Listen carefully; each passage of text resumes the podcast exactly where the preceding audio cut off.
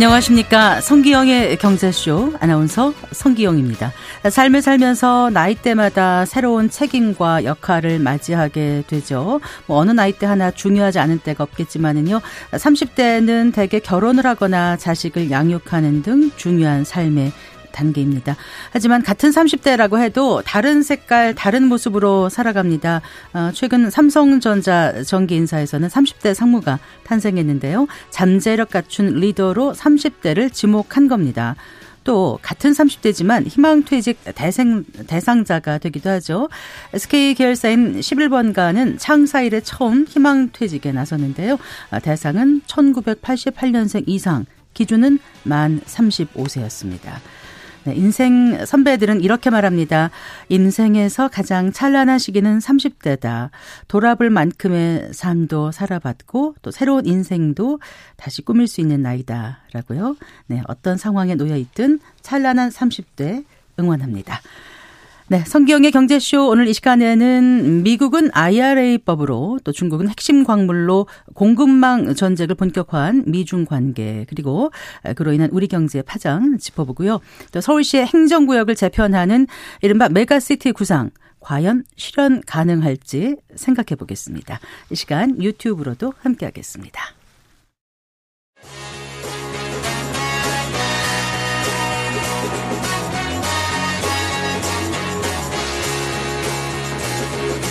경제 시야를 넓혀드립니다. 투자의 지름길을 안내합니다. 돈 되는 정보를 발견하는 시간. KBS 1라디오 경제쇼.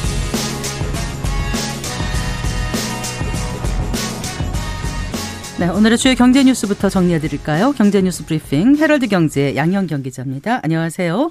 네, 안녕하세요. 아, 외국계 투자은행들이 한국의 물가가 더 오를 것이다 이런 전망을 내놨네요. 네, 맞습니다. 국제금융센터에 따르면 8개 주요 투자은행이 지난달 기준으로 제시한 올해 물가 상승률 전망치는 평균 3.7%로 집계가 됐는데요.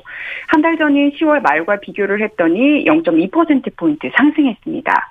당초에 3.7%로 전망했던 시티와 JP모건을 제외하면 모든 투자은행이 전망치를 상향 조정했는데요. 결과적으로는 8곳 중에 6곳의 전망치가 3.7%로 모인 상황입니다. 은행별로 봤더니 바클레이스가 3.4%에서 3.7%로 뱅크 오브 아메리카 메릴린치가 3.5%에서 3.6%로 골드만삭스가 3.4%에서 3.5%로 각각 전망치를 올려 잡았는데요. 또 HSBC와 노무라가 각각 3.6%에서 3.7%로 높였고 네. US, 어, UBS가 3.4% 에서 3.7%로 조정했습니다. 투자 은행들의 전망치는 한국은행의 수치보다도 높은 수준인데요. 한은은 지난달 30일 수정 경제 전망을 통해서 올해 물가 상승률 전망치를 3.5%에서 3.6%로 상향한 바 있습니다. 네. 자, 그렇다면 내년은 어떨 것으로 보던가요? 네, 주요 외국계 투자 은행들은 한국의 내년 물가 상승률 전망치 평균도 지난 10월 말 2.4%에서 지난달 말 2.5%로 소폭 높였는데요. 뱅크 오브 아메리카 메릴린치만 2.4%에서 2.3%로 낮춘 거를 제외하고 상향 조정이 주를 이뤘습니다. 특히 JP모건은 2.2%에서 2.6%로 골드만삭스는 2.5%에서 2.8%까지 각각 높이기도 했는데요. 네. 다만 이들의 전망치 평균은 한은의 전망치보다는 0.1%포인트 낮은 수준입니다. 한해는 지난 5일 물가 상황 점검 회의에서 유가와 농산물 가격이 하락하면서 11월에 물가 상승률이 상당폭 둔화했다면서도 이런 빠른 둔화 흐름이 지속하기는 어려울 것으로 보인다고 분석을 했는데요. 네.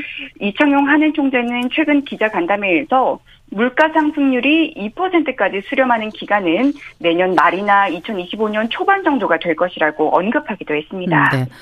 어, 고금리 기조 속에 우리 경제 내수 부문이 둔화하고 있다는 국책연구원의 진단도 나왔네요.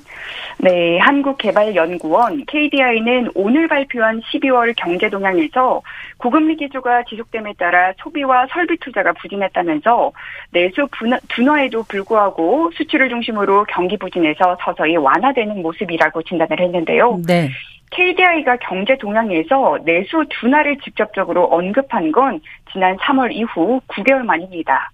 최근에 경제 동향에서 고금리, 고물가가 소비와 투자를 제약할 가능성 정도로 언급을 했었는데 이달에는 내수 둔화가 가시화하고 있다고 판단했다는 점이 특징인데요. 소비는 상품과 서비스 부문에서 감소 또는 증가세가 둔화하면서 부진한 모습을 보였다는 게 KDI의 평가입니다.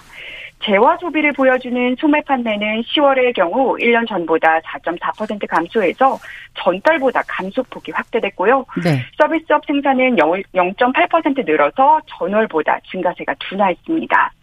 소비재 재고가 7.6% 늘어나고 11월 소비자 심리지수는 넉 달 연속으로 하락하면서 소비 부진이 지속할 가능성을 보여줬는데요.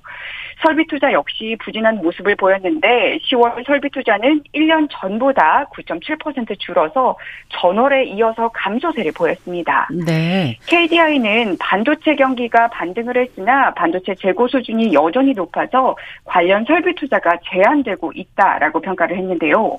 다만 KDI는 반도체를 중심으로 수출이 완만한 회복세를 보이면서 경기 부진 완화에 영향을 주고 있다고 분석했습니다. 음, 네네. 11월 수출은 1년 전보다 7.8% 늘어서 두 달째 증가세를 이어갔는데요. 반도체가 12.9% 늘어서 16개월 만에 증가세로 전환한 바 있습니다. 네. 많은 분들이 그러죠. 벌어도 벌어도 어떻게 그 모이는 게 없나. 통장은 늘 마이너스다. 이런 얘기들 하는데 그 조사 결과 가구 평균 자산이 결국 감소한 것으로 나타났죠? 네, 오늘 발표된 2023년 가계금융복지 조사 결과인데요. 올해 3월 말 기준으로 국내 가구당 평균 자산은 5억 2,727만 원으로 1년 전보다 3.7% 감소한 걸로 집계됐습니다. 네네. 금액으로 따지면 2,045만 원 줄어든 건데요. 가계 자산이 감소세로 돌아선 건 2012년 통계 작성 후 11년 만에 처음입니다. 네. 가구의 자산 보유의 감소는 집값 하락에 영향이 컸는데요. 금융 자산이 3.8% 증가한 반면에 실물 자산이 5.9% 감소했는데 부동산 중에서 거주 주택이 10% 감소한 걸로 조사가 됐습니다. 네네. 2021년에서 2020년 높은 자산 증가율에 따른 기저 요인을 고려할 필요가 있다는 게 통계청의 설명인데요. 주택 가격의 전망이 나빠지면서 부동산 투자 의자가 있는 가구주의 비율도 줄었습니다. 네. 1년 후 거주 지역 주택 가격 전망에 대해서는 변화가 없을 것이라고 응답한 가구주가 전체의 42.7%였고 하락할 것이 18.6%, 네. 상승할 것이 17% 등으로 집계가 됐습니다. 소득이 증가하거나 여유 자금이 생기면 부동산에 투자할 의사가 있는 가구주는 전년 대비 5.3%포인트 감소한 52.7%였는데요. 네. 가장 선호하는 운용 방법으로 아파트를 첫 손에 꼽은 사람들이 10명 중에 6명 정도였습니다. 네. 자산이 감소하고 빚은 늘어난 것으로 나타난 거죠? 네, 올해 3월 말 기준으로 가구당 평균 부채는 9,186만 원으로 작년 대비 0.2% 증가한 걸로 조사가 됐는데요. 다만 고금리가 이어지면서 부채 역시 통계 작성 후 가진, 가장 낮은 증가율을 기록한 점이 특징이었습니다. 소득 분위별로는 조금 차이가 있었는데요. 네. 소득 1분위 평균 부채가 22.7% 증가했는데 2013년에 26% 이후 가장 높은 증가율을 나타냈고요. 4분위와 5분위 는 각각 0.3%, 0.4%로 소폭 늘었고 2분위와 3분위는 각각 3%대 줄었습니다. 네 네. 29세 이하의 부채액은 4,708만 원으로 6.1% 감소했는데 금융부채도 6.3% 줄었습니다. 반면 이들의 자산은 1억 4천여만 원으로 8.6% 증가했는데 고금리로 집을 처분하면서 29세 이하 연령층이 전월세로 이동하는 모습이 있었다고 통계청이 설명했습니다. 금융부채는 전체 가구 빚의 72.9%로 작년보다는 비중이 1.3%포인트 감소했는데요. 금융부채를 보유한 가구는 전체 가구의 55.7%로 집계가 됐는데 네? 이들을 대상으로 한 인식조사 결과를 봤더니 원리금 상환이 부담스럽다고 응답한 가구가 67.6%로 전년에 비해서 3.2%포인트 증가했습니다. 가계부채 상환이 불가능할 것이라고 응답한 비율은 5.5%로 작년보다 0.8%포인트 늘어났습니다. 네, 잘 들었습니다. 고맙습니다. 네, 감사합니다. 네, 경제 뉴스 브리핑 헤럴드 경제 양현경 기자와 함께했습니다.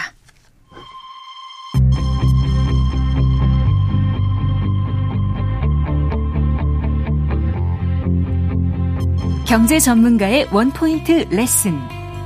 꼭 알아야 할 정보와 이슈를 알기 쉽게 풀어드립니다. 대한민국 경제 고수와 함께 투자의 맥을 짚는 KBS 일라디오 경제쇼.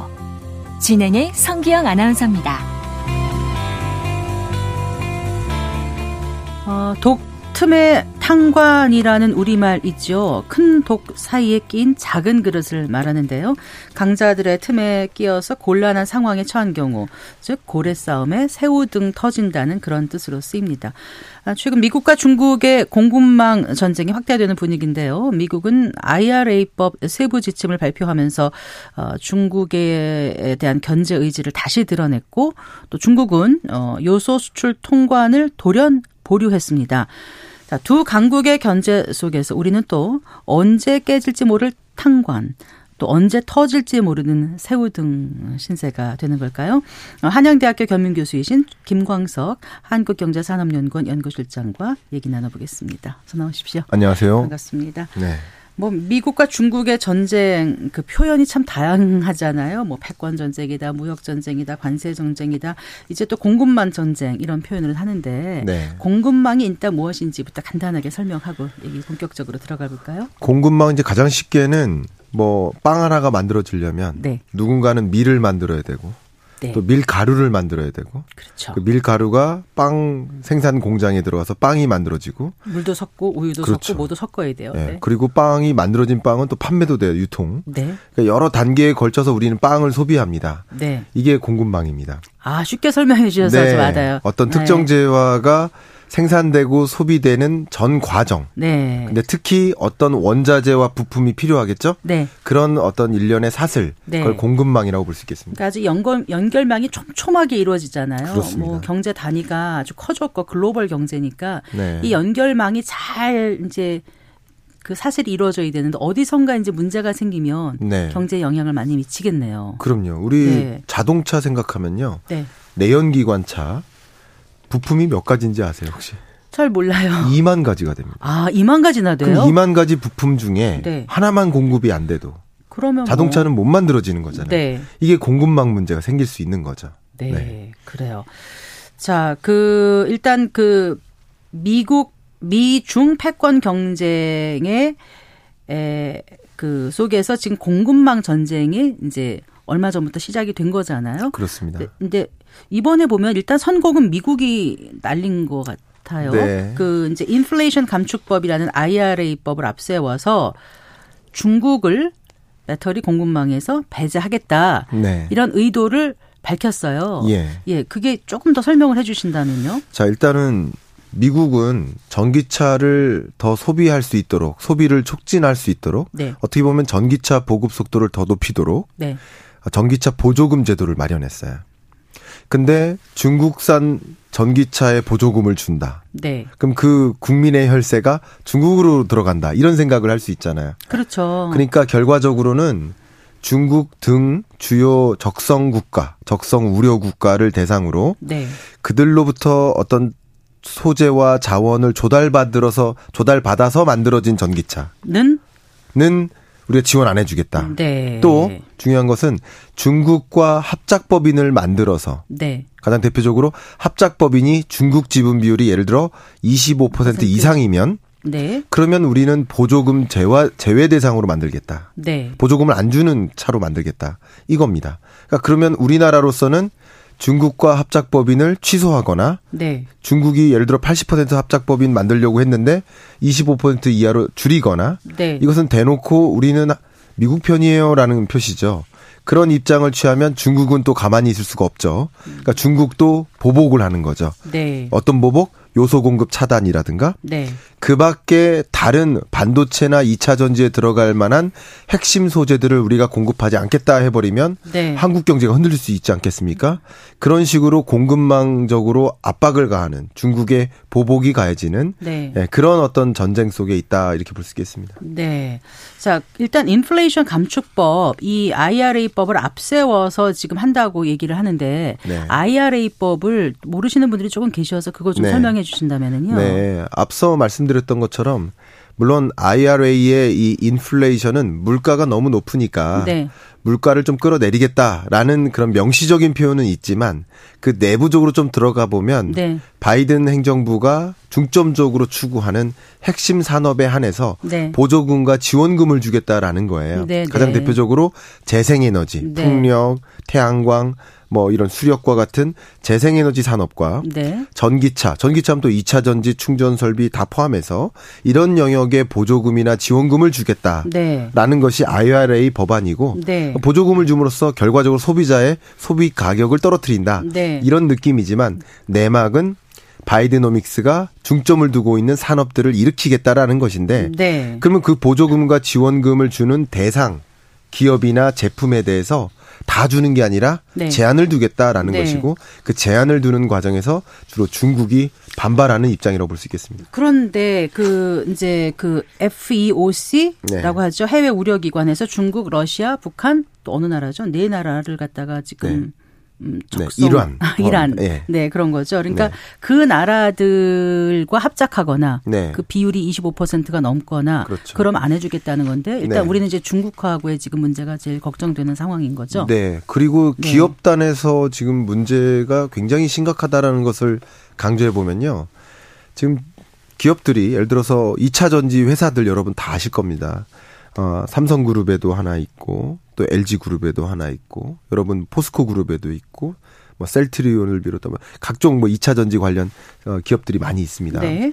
근데 이런 기업들이 이미 양극재 공장을 만들기 위해서 네. 중국과 합작법인을 합작, 네. 만들어 나갈 계획들 다 하고 있어요. 예, 예. 근데 이런 것들이 차질이 생길 수밖에 없죠. 그러니까 이런 것들이 기업 입장에서 그럼 어떻게 대응해야 되느냐. 대응을 안 하면 안 되고 네. 또 중국 미국으로 가는 어 전기차를 생각한다면 수출을 네. 생각한다면 당연히 해야 되는데 이런 여러 가지 고민들이 지금 맞물리고 있는 상황이에요. 원래는 그 비율을 50% 정도 생각했다가 25%를 훨씬 더 강하게 만든 거죠. 50%로 예, 좀 시장에서는 기대를 했었어요. 기대였었어요. 예. 근데 네. 50%라고 한다면 예를 들면 뭐 합작 비율이 중국의 지분 비율이 50 뭐 50%나 뭐 55% 이렇게 돼도 뭐 해당될 수 있겠지만 25%가 되니까 네. 대부분의 합작법인이 문제가 되는 거죠. 음. 예. 그래서 지금 기업들이 비상 상황에 놓여 있습니다. 네. 일단 미국 정부에서 주는 보조금이 중국으로 흘러가는 것을 막겠다 이런 이제 속내인 거고요. 근데 이제 중국이 지금 여기에 또 대중국 제재에 맞불을 놨지 않습니까? 네. 그러니까 흑연 수출 통제를 본격 시행하면서 반격에 나섰는데 이거는 좀 모르시는 분들이 계세요. 흑연? 네. 흑연이 이렇게 그 이슈가 될 만한 건가? 네. 네. 흑연 역시 어 굉장히 중요한 핵심 소재 중의 하나입니다. 네. 그러니까 우리 어, 반도체를 만드는데 또 2차 전지를 만드는데 뭐 니켈, 구리, 알루미늄, 흑연, 히토류 이런 각종 자원들이 다 들어갑니다. 네. 그러니까 이런 소재는 굉장히 어, 중요하고요. 그냥 단순히 연필심으로만 떠올릴 것이 아니라 우리의 핵심 산업에 들어가는 핵심 소재에 해당되고. 네. 근데 전 세계 흑연 공급량, 생산량의 80%가 넘게 중국에서 이루어지고 있습니다. 그러면 그만큼 외장돼 있다는 거예요, 흑연이요? 그렇습니다. 가공도 하나요, 흑연은? 그러니까 네, 저기. 가공도 하고요. 네, 네. 그 천연 흑연이 있고 인조 흑연이 있는데. 아, 인조 흑연도 있습니까? 네. 아. 근데 우리나라가 중국으로부터 수입하는 인조 흑연이 네. 87%. 아. 그리고 천연 흑연이 72%. 네. 그러니까 막대한 양의 흑연을 의존하고 있네요. 그렇죠. 중국에 의존하고 있는데 당장 중국이 공급하지 않겠다라고 만약에 어, 처신을 한다면 네. 우리는 다른 나라로부터 흑연을 빨리 수급받아야 되잖아요. 이게 굉장한 혼란을 준다는 거죠. 네. 또한 가지는 기존의 흑연을 흑연뿐만 아니라 각종 소재 자원 마찬가지입니다만 네, 네. 그걸 중국에 의존하고 있었던 이유는 뭘까요? 저렴하기 때문이에요. 네. 그러면 중국이 아닌 다른 나라로부터 조달을 받는다. 요소도 포함입니다만. 네네. 네. 그러면 그 모든 것들의 가격이 올라가는 거고. 없죠. 그럼 가격 경쟁력이 좀 떨어진다거나 네. 우리나라로서는 또 물가 상승에 기여를 한다거나 네. 이런 역할이 있기 때문에 그냥 만만하게 볼 과제는 아니라고 볼 수 있습니다. 흑연 수출 통제가 언제부터 있었던 거예요? 네. 이게 흑연 수출 통제 자체를 뭐 이미부터 12월부터 뭐 본격화했었고요. 흑연 외에도 뭐 1월부터는 정말 말 그대로 하겠다라는 어떤 메시지를 던지다가 네. 어, 24년 1월부터 어, 본격적으로 시행하겠다라는 입장들도 보, 이고 있습니다. 네. 그러니까 이런 것들이 굉장히 중요한 현안으로 지금 업계에서는 어, 지금 떠오르고 있고 네. 정말 저도 참 많은 기업들의 이 방문해서 이 경제 전망을 주제로 논의도 하고 네네. 강의도 하고 하면서 이제 기업들이 어떤 어려운 과제에 있는지를 좀 말씀을 많이 듣기도 하는데 정말 지금 이런 대중국 제재 이런 것들이 어, 결과적으로 중국의 한국으로 향하는 이런 공급망 차단 네. 이런 것들이 또 어떤 방향으로 전개될까 네. 그것에 따라서 또 어떻게 대응할까 이걸 가지고 기업들이 굉장히 심도 높게 노심초사하고 있는 상황이라고 볼수 음, 있겠습니다. 음, 그렇군요. 그 근데 그 지난달 15일이었나요? 그 미국 샌프란시스코에서 그 미중 정상회담 있었잖아요. 네.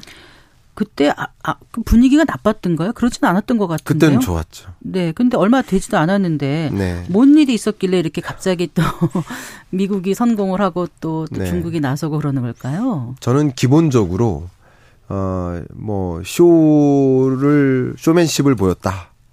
정상이. 한달 전에. 예. 네네. 네. 왜냐하면 양국 정상이 만났을 때 그 자리에서 굳이 얼굴 붉히고 싸울 필요는 없잖아요.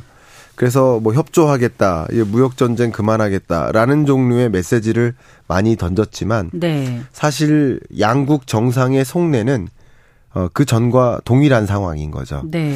또 비교적으로 본다면 미국을 비롯한 서방 주요국들이 중국에 대한 비호의적 감정이 굉장히 그게 달해 있는 상황이에요. 네네. 네. 그 비율 통계로도 확인해 보면, 그러니까 중국에 대한 비호의적 감정이 그게 달해 있는데, 네. 그럼 바이든 정부든 아니면 뭐 트럼프 행정부도 마찬가지예요. 지금 선거를 앞에 두고 두 후보가 아무래도 정치적으로는 그 국민의 비호의적 중국에 대한 감정을 활용하려고 노력하겠죠. 음, 네. 정치적으로도 예, 예. 미중 패권 전쟁을 계속 어, 진행할 수밖에 없는 입장인 거예요. 네. 여러 가지가. 네. 그런 입장이니까 미중 패권 전쟁이 뭐 단시일 안에 끝날 것이다.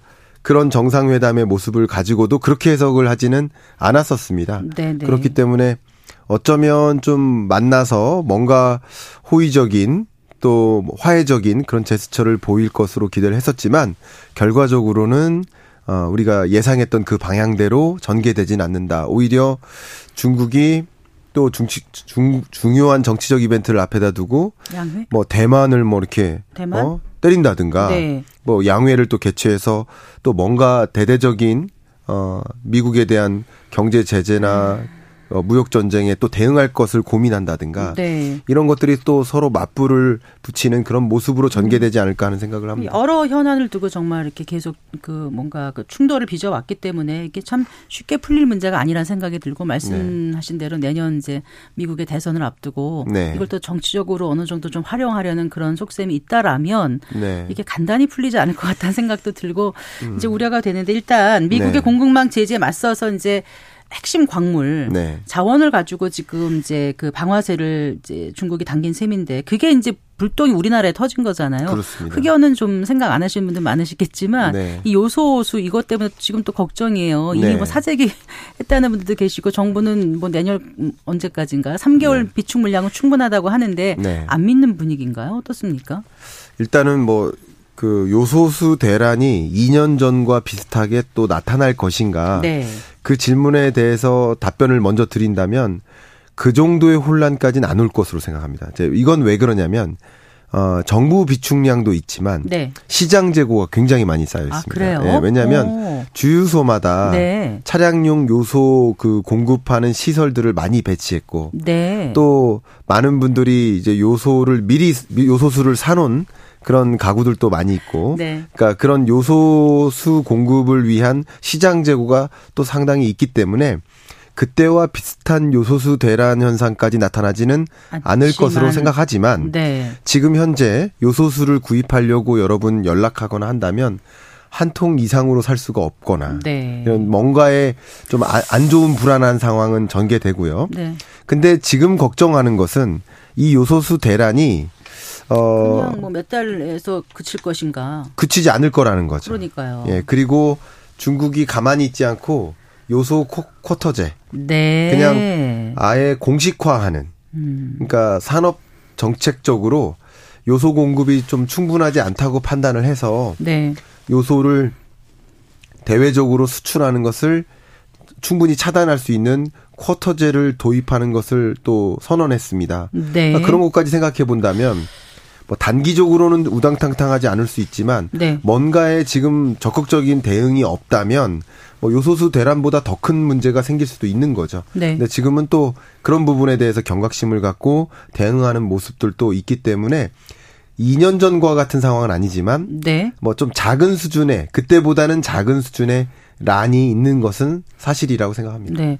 그런데 이제 말씀하신 것처럼 이번 한 번만으로 끝나지 않고 좀 장기화 될 수도 있고 네. 또 요소수뿐만이 아니라 희소 자원과 관련해서 이런 일이 자연되지 말란 법이 없을 것 같은데 네. 이제 근본적인 조치가 필요하다는 생각이 들잖아요. 그 그렇습니다. 기업 가서 또 강의하시면서 네. 뭐 고민을 토로할 때 네. 어떤 현실적인 대책을 제언해 주세요. 근본적인 대책들은 이제 정부의 대응책이 있고 네. 기업들의 대응 전략이 있거든요. 네, 그둘 다 제가 의견을 좀 드려본다면 중국이 요소 수출 쿼터제를 도입하는 것처럼 네. 우리도 중국으로부터의 뭐 특정 자원이든 어떤 소재든 수입 쿼터제를 마련하는 것이 필요하다. 왜냐하면 요소 중국에 대한 요소 의존도가 네. 뭐 2년 전보다 지금 더 올라갔다는 이야기 많이 들으셨잖아요. 네, 좀 떨어졌다 다시 올라갔죠. 그렇죠. 네. 그러니까 그때뿐이었다는 거죠. 음. 그러면 쿼터 제도를 도입한다면 네. 아예 중국이 아닌 그 밖에 다른 나라로부터 조금 더 비싼 가격의 요소라도 수입해다 쓸 수 있는 안정적인 수입선 다변화를 그렇죠. 하겠다인 거죠. 다변화 조치를 마련하기 위한 수입 쿼터제를 고민하면 어떨까? 아. 정책적인 제안이고요. 네. 두 번째 기업의 경영 전략적인 제안인데요. 네. 이렇게 자원 공급망 대란이 한 시일 안에 끝나는 게 아니라 중장기적인 고민이 될 겁니다. 중장기적으로도 계속 공급난 문제가 이 불안한 상황이 계속 또 제기되고 또 제기될 겁니다. 네.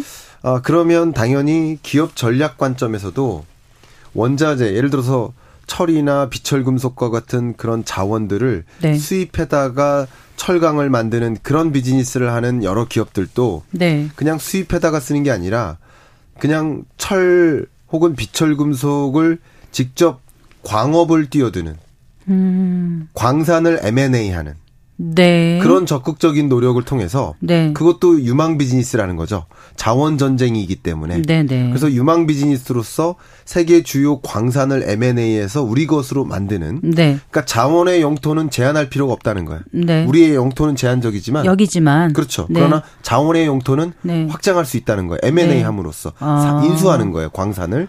그렇게 할 수 있도록 좀 기업들이 움직였으면 좋겠고 그리고 그게 유망 비즈니스니까. 네. 그리고 정부는 그렇게 할 수 있도록 더 어, 촉진제를 썼으면 좋겠다. 인센티브를 마련하고 그렇죠. 도와줬으면 좋겠다. 기업의 유인책이 있어야 되겠죠. 우리나라도 네. 광물자원공사라든가 그런 기능을 할 만한 공공기관들이 있거든요. 네, 네. 그래서 그런 것들을 기업들이 민간 기업들이 그렇게 나서도록 노력해 주는 건 어떨까? 네. 이런 것들이 경영 전략이고 또 정부의 정책 대안이다 이렇게 생각하고요. 또 세 번째로 한 가지 의견을 드린다면 중국을 제외한 아시아 신흥국들이 유독 부상하고 있습니다. 네네. 네. 그러니까 아시아 신흥국으로부터 안정적으로 원자재를 조달받을 수 있도록 하는 협력 체제를 마련해 나가는 네, 이건 네. 다소 외교 정책이죠. 네. 협력 체계를 만들 때 항상 우리는 무언가를 받는 대신 뭔가를 줘야 되거든요. 네, 네. 그러니까 우리들의 우수한 기술력 네. 이런 것들을 적극적으로 공유해주고 자원을 또 안정적으로 조달받을 수 있도록 하는 체제, 네. 외교적인 협상력이 더 집중될 필요가 있지 않을까. 뭐 핵심 광물 대화체라든가 뭐 이런 거가 좀 있어야 될 것 같고요.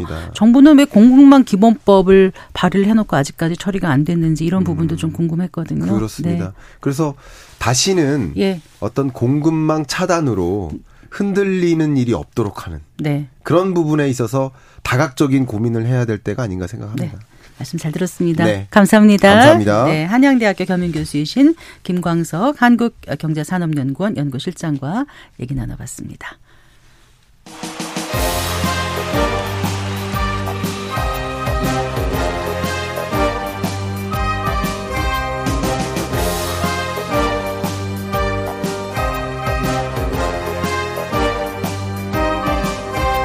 경제를 알아야 세상이 읽힙니다. 투자를 알아야 돈이 보입니다. KBS 1라디오 경제쇼. 주식시장 마감 시황 잠시 살펴보고 가겠습니다. 이완타 증권의 박진희 부장입니다. 안녕하세요. 네, 안녕하세요. 네, 오늘 뭐 파랗게 질렸다라는 표현을 하던데 어떻습니까? 아시아 증시는 그랬는데 우리는요? 네, 맞습니다. 오늘 우리 시장 좀 힘이 떨어진 모습 보실 수가 있겠습니다. 하루 종일 좀 지지부진한 모습으로 시장이 마감을 했습니다. 네. 거래소 시장 같은 경우 2,492.07 마이너스 3.31포인트, 코스닥 같은 경우도 813.20 마이너스 6.34포인트에 마감을 했습니다. 오늘 환율이 조금 불편했습니다. 오늘 아시아권 내에서도 원화가 상당히 좀 약세 보이면서 오늘 12월 20전 오른 1325원 30전에 마감을 했습니다. 네. 전반적으로 오늘 외국인들은 코스닥 쪽에 좀 강한 매도를 보였고요. 개인이 양시장에서 좀 매수를 해주는 모습입니다. 반면에 기관이 거래소 시장에서 강하게 좀 매도하는 모습을 보인 점이 좀 특징이라고 볼 수 있겠고요. 어제 미국 시장 같은 경우도 국채 금리가 2년물이 좀 반등하는 모습이 나타났는데요. 오늘 우리 시장도 3년물과 10년물 모두 소폭 상승하면서 좀 마감을 한 모습입니다. 시장 전체적으로 느낌 봤을 때는 아시다시피 삼성전자와 하이닉스가 거의 약보합권에 좀 머물었고요. 대형주 전반이 좀 약한 모습을 보였습니다. 네. 전체적으로는 좀 2차 전지 쪽에서 조금 다소 좀 반등이 좀 강하게 나왔고요.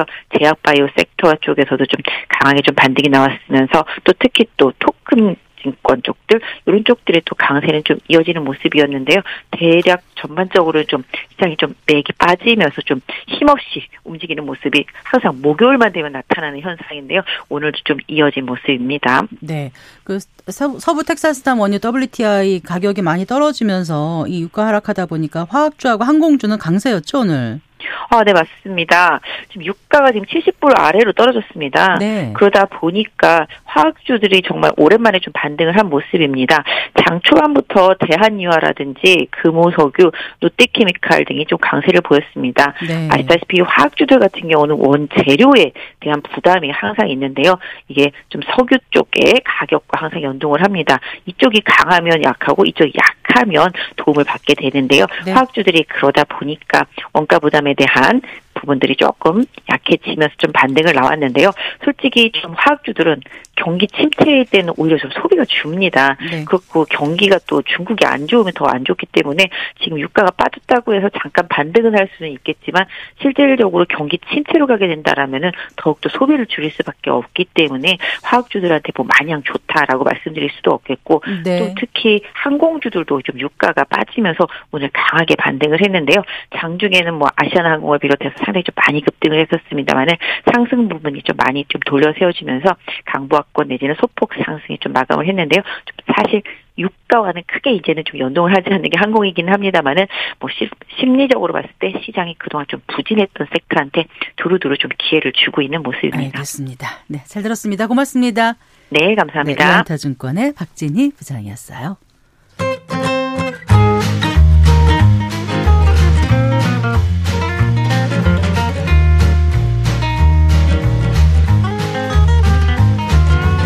경제 맛집 투자 핫플.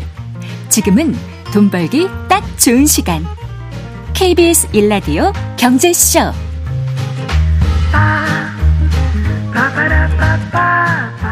네시 39분입니다. 어, 학부모와 수험생들만 인서울, 인서울 하는 게 아닌 것 같습니다. 지금 뭐, 김포, 부천, 시흥, 안산 등 서울 인접 도시를 모두 인서울 하겠다는 구상이 나와서 네.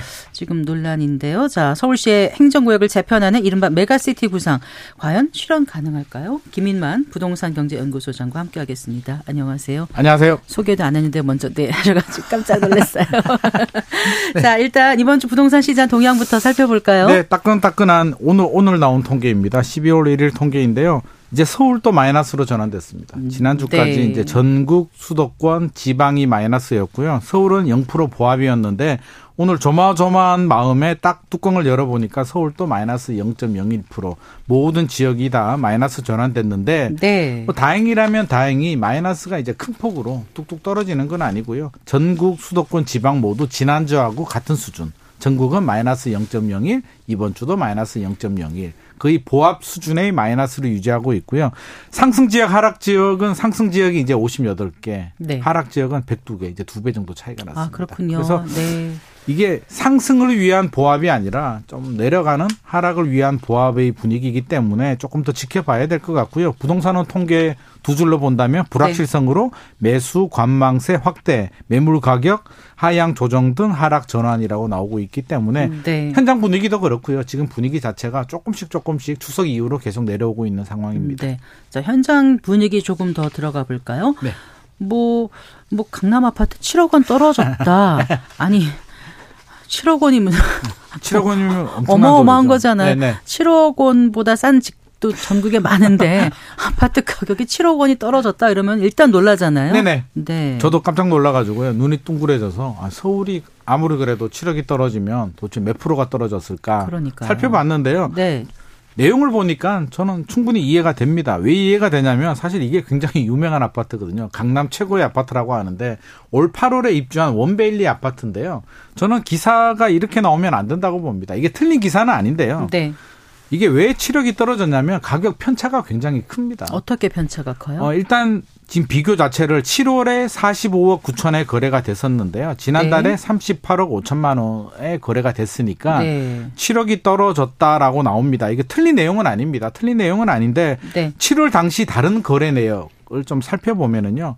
28억 7천에 거래된 가격도 있고요. 8월에 아, 입주했으니까 입주권이 네. 이제 막 나오던 시점입니다. 네네. 37억 9천, 39억, 38억 3천 이렇게 거래가 되다가 한 개가 45억 9천 좀 높게 거래가 됐던 케이스고요. 네. 11월은 얼마냐? 38억 5천 한 개가 거래가 됐고 10월, 9월 거래량을 보면 39억, 37억, 43억 거래된 내역들도 있습니다. 그러니까 편차가 35억에서 43억까지 굉장히 크게 움직이는 상황이니까 가장 높은 가격과 가장 낮게 거래된 가격을 비교하다 보니 네. 7억이란 차이가 났고요. 학교 다닐 때 생각해 보면 공부 잘하는 친구도 있고 좀 못하는 친구도 있는데 잘하는 친구와 못하는 친구 차이를 비교해 보면 굉장히 크게 차이가 나잖아요. 네. 그 사이 사이에 중간 계층들도 많이 있기 때문에 이거는 7억이 떨어진 게 아니라 동이나 층 길가동이냐 한강 조망이 나오느냐 여러 가지 조건에 따라서 단지 내에서 이 정도 차이가 난다 정도 이해하시면 될 것 같습니다. 그러니까 말씀은 떨어졌다가 아니라 그냥 네. 그 일반적인 거래 일반적인 이렇게. 거래가 이 정도 편차를 보이는 아, 파트입니다 아, 그래서 네. 실질적으로 가격이 떨어졌다라고 볼 수는 없고요. 조금 더 지켜봐야 되겠지만 막 올라가는 네. 건 아니고. 근데 지금 네. 뭐 최고가 아파트인 단지를 지금 말씀하신 네네. 거고 네네. 다른 아파트를 좀 보면 어떨까요? 다른 아파트도 제가 그래서 봤습니다. 이게 이거는 워낙 유명한 아파트니까 사실 네. 원벨리 같은 아파트를 우리 비교 대상으로 잡아버리면 약간 네. 그들만의 리그, 우리 압구정 같은 느낌이고요. 강남에서도 그럼 강남에 뭘 볼까 하다가 제가 도곡 렉스 2006년에 입주한 아파트인데요. 3,000세대, 3,000세대 정도 되니까 표준화되어 네. 있고요.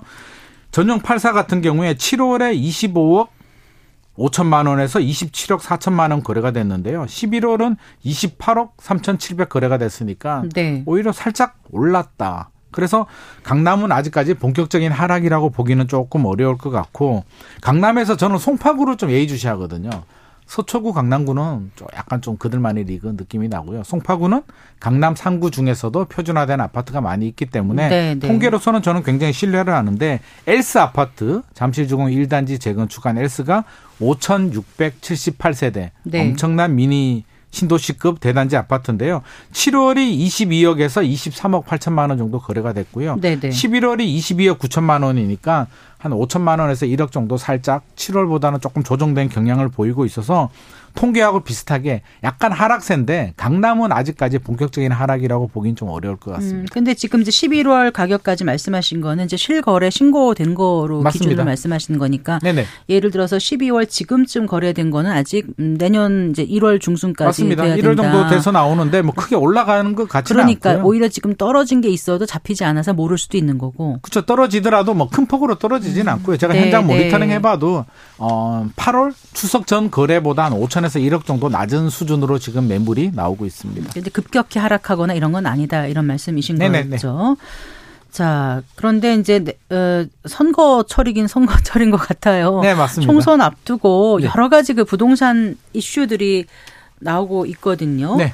일단 지금 메가시티, 시티는 시티인데 이제 메가시티예요. 엄청 큰 시티란 뜻이죠. 그렇죠. 아무래도 이게 광역 도시를 만들겠다는 건데 네. 서울을 포함해서 서울 그렇죠. 서울이 주위에, 확대되는 겁니다. 네, 서울 주위에 있는 음, 경기도에 서울이 인접한 도시들을 이제 합쳐서 네. 메가시티를 만들겠다. 처음에 불을 지핀 게 김포였죠. 김포였습니다. 이게 좀 약간 정치적인 이유도 있고요. 우리 강서구청장 선거가 좀 이슈가 되면서 그쪽 지역을 공략하겠다라는 정치적인 의미도 있고 김포 지역 같은 경우는 이제 교통 불편이라든지 지역 주민들 의견 여러 가지가 가만히 되면서 지금 이게 파급력이 굉장히 커지고 있는데 김포시에서도 의견이 반반이더라고요. 제가 김포에 아, 사시는 그래요? 분들 말씀을 들어보면 네네. 서울시 편입되는 게 좋다라고 말씀하시는 분들이 상당히 많이 있고요. 또 반대 의견.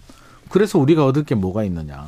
서울시가 되지만 괜히 뭐 쓰레기 소각장이나 또 안 좋은 게 들어오는다. 네. 우리는 교통, 지하철이 빨리 빨리 연장이 되고 교통 환경이 좋아져야 되는데 과연 서울시가 되더라도 언제 교통망이 좋아질까 네. 반대한다라는 목소리도 있습니다. 그래서 네. 저는 처음에 김포 시민들 대부분이 찬성할 줄 알았는데 의외로 네. 또 반대 의견들도 많이 나오고 있기 때문에 어떻게 됐든지 지금 공은 김포시로 넘어갔습니다. 주민 투표로 이제 거의 넘어가는 과정이기 때문에 김포 시민들이 얼마나 많은 찬성표를 던지느냐에 따라서 이게 네. 편입이 될 수도 있고요. 안 될 수도 있습니다. 근데 김포 외에 뭐 하남, 구리, 과천, 광명 뭐 다 지금 얘기가 되고 있는가 봐요. 네네 맞습니다. 어. 김포시만 해주면 형평성에 문제가 되죠. 그래서 여당에서는 다른 지역들 구리, 하남, 과천 뭐 이런 시들 인접한 도시들 다 편입해 줄 수 있다라는 이야기를 지금 하고 있고요. 네. 서울시장도 편입 오케이 우리는 충분히 용기가 있다. 그래서 김포시장 만나서 김포시장뿐만 아니라 인접된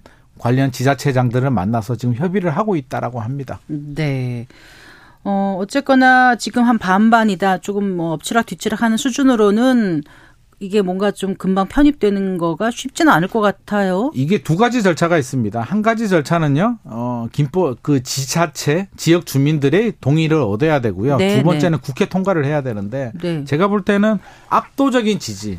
네. 한70% 이상 압도적인 지지를 한다면 아무리 국회에서 여러 가지 의견이 있더라도 지역 주민들의 의견을 무시할 수는 없습니다. 네. 내년 4월 총선이 있기 때문에 쉽지 않은데요.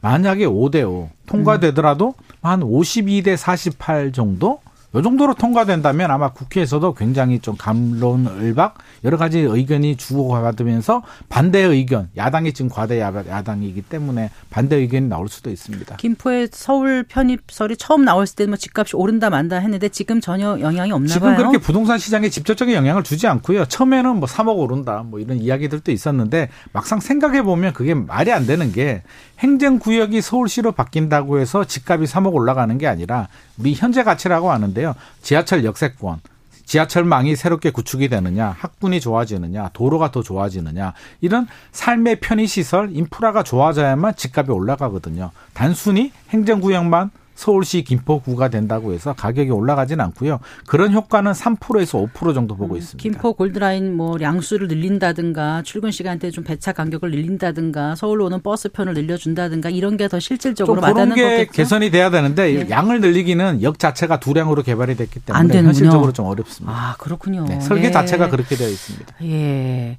그리고요 그 재건축 초과이익 환수법하고 네. 일기 신도시 특별법이 이제 국회 문턱을 넘었잖아요. 통과했습니다. 네. 근데 그 실거주 의무 폐지 이거는 어떻게 된 거예요? 이거는 사실상 무산됐다고 봐야 됩니다. 마지막 소위가 있었는데요. 마지막 네. 소위에도 안건 자체에 상정도 안 했기 때문에 지금 와서 하겠다는 뭐 의지가 없는 거네요. 안건이 안뭐 올라갔으면. 의지가 없다라고 볼 수도 있고요. 서로 협의 자체가 아예 진행이 안 되었기 때문에 뭐 협의를 해야 뭐 찬성을 하든 반대를 하든 논의를 하든 수정을 하는데 아예 논의 자체가 되지 않았습니다. 그래서 사실상 폐, 폐기 단계로 가야 되고요. 네. 담, 이제 당사자들이 있잖아요. 막 66개 전국에 66개 단지에 4만 세대가 넘는데 당사자들은 이제 좀 방법을 좀 찾아야 될 것 같습니다. 그냥 기다리는 게 아니라 실거주를 하기 위해서 가지고 있는 집을 팔거나 네. 전세를 주고 입주를 해야 되거나 네. 안 되면 전매를 먼저 하고요. 그 네. 집에 세입자로 들어가서 거주 요건을 좀 채워야 됩니다. 이걸 네. 채우지 않으면 1년 이하 징역에 1천만 원 이하 벌금에 들어갑니다.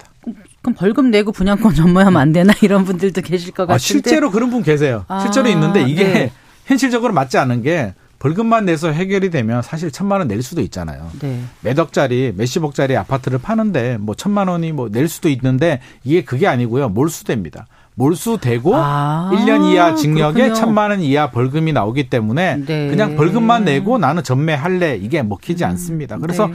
일단 정부가 발표를 했는데 지금 국회 통과가 안 됐기 때문에 네. 저는 추가 조치가 좀 필요하지 않을까. 정부에서 어떻게 나올지는 모르겠지만 네. 뭐 이런 처벌을 좀 유예를 해준다든지 소급 네. 적용을 네. 해준다든지 어떤 추가 조치가 좀 나와야 될 것으로 보여집니다. 짧게 한 가지만 더 여쭤볼게요. 그 용적률 거래제 추진한다고 하는데 이거 좀 낯선 거라서요. 어떻게 하겠다는 거예요? 용적 이양제라고 하는데요. TDR이라고 합니다. Transfer of Develop Rights인데 우리 용적률이라고 하면 땅이 있잖아요. 네. 이 땅에 얼마나 많이 높게 지을 수 있느냐 기준입니다. 용적률이 200%면 땅이 예를 들어서 100제곱미터면 200제곱미터 정도의 건물을 지을 수가 있는데 네. 높게 지으면 지을수록 많이 지을 수가 있고 사업성이 좋아지는데 무조건 높게 지으면 삶의 질이 떨어지겠죠. 교통이라든지 학교 여러 가지 문제가 생기는데 요거는 어떤 경우냐면 문화재가 있을 수 있잖아요. 네네. 네. 예를 들어서 서울역 같은 경우에 문화재 같은 경우에 서울역을 뭐 높게 고층 빌딩으로 지, 을 수는 없는 거잖아요. 그러면 이런 문화재 같은 경우는 남는 용적률을 네. 다른 인근 옆에 있는 그 개발 지역에 파는 겁니다. 돈 네, 받고. 네, 네. 100억 받고 용적률을 50% 100% 팔면 네. 그걸 사서 더 높게 짓는다는 개념이거든요. 네. 그래서 이거를 이제 한번 알아보겠다, 용역 발주를 해보겠다라는 게 서울시 생각입니다. 어, 그러니까 우리나라에선 잘 안 했던 거죠? 뭐 비슷한 제도가 있긴 했는데요. 네. 그렇게 활성화되지는 않았고 미국에서도 이제 뭐 맨하탄 같은 경우에 일부 사례들, 일부 사례는 뭐 1963년도에 이 그 용적률을 사서 높게 지은 경우들이 있는데 우리나라에서는 이게 제가 볼 때는 그렇게 좀 쉬울 것 같지는 않습니다. 왜요? 일단 형평성 문제. 그럼 돈 많은 지역에서 비싼 돈을 주고 용적률을 사서 높게 지어버리게 되면 돈 아. 없는 지역들은 또 그렇게 못하는 경우들이 생길 수도 있고요. 네. 서울 시장이 바뀌게 된다면 일관성 문제, 또 정책이 네. 뒤바뀔 수도 있겠죠. 네. 또 돈 주고 샀는데 건축 심의라든지 경관에 걸려서 또 이게 개발이 안 되는 경우들 여러 가지 경우들이 있기 때문에 기준도 명확하지 않고요. 네. 산 넘어 산인데 일단 그 용역 발주 결과가 어떻게 나오는지를 보고 다음 단계로 좀 넘어갈 것 같습니다. 알겠습니다. 오늘도 말씀 잘 들었습니다. 고맙습니다. 감사합니다. 네, 김인만 부동산 경제연구소장과 함께했습니다. 마칠 시간이네요. 성기영의 경제쇼 오늘 순서 여기까지입니다. 아나운서 성기영이었습니다. 고맙습니다. Thank you.